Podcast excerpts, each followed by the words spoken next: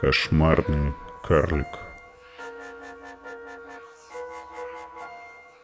Рассказывает пенсионерка Вера Петровна Волкова из города Орехово-Зуево Московской области. Третий год подряд живу в страхе. В моей однокомнатной квартирке обосновался демон. И днем, и ночью он бродит по ней невидимкой, переворачивает вещи, стучит в стены, стонет и даже иной раз жутко ухает – Однажды я увидел его. В воздухе передо мной сконденсировалось чудовище. Появился клок тумана, потом туманный силуэт, а потом уже не силуэт, а живая и, так сказать, не из дыма, уже состоящая, а вполне реальная тварь. Это был карлик, на руках у которого вместо пальцев торчали большие кривые когти. Карлик был голый, весь проросший коричневой шерстью – его глаза пылали, как раскаленные угли. Он посмотрел на меня, пару раз ухнул и растаял в воздухе. Я, одинокая старая женщина, живу одна, напуганная явлением карлика. До дрожи в коленках я бросилась к соседям. «Помогите, люди добрые, если сможете. Нечистая сила замучила».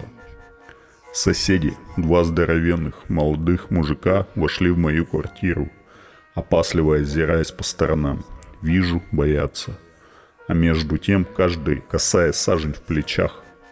Кулаки, как кувалды. «Боитесь?» – спрашиваю.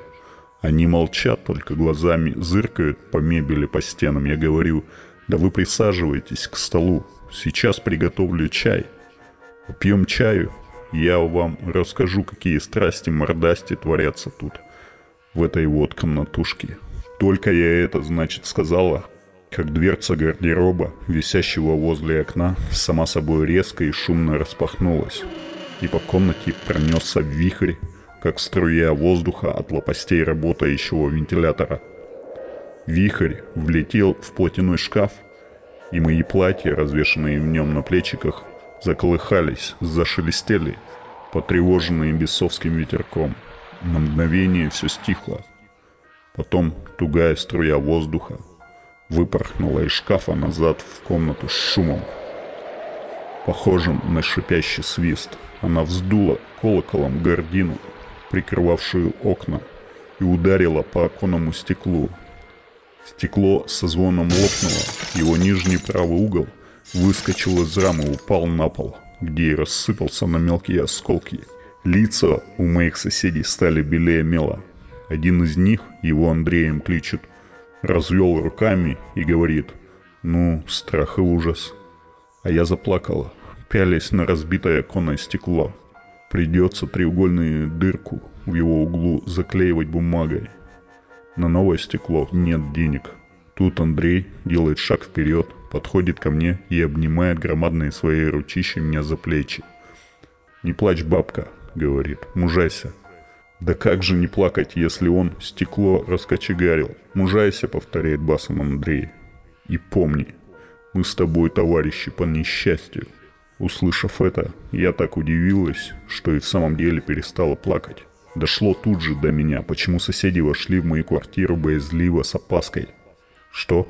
Спрашиваю, у вас он тоже безобразничает? Тоже, кивает Андрей. Но у нас потише, у тебя, у, сильно. У нас вот что бывает, дважды в неделю по утрам невидимые и очень холодные руки хватают мою жену. Хм, за разные места, за самые разные. И на теле остаются большие синяки, которые непонятным образом полностью исчезают к вечеру. Я ахнула. И давай креститься.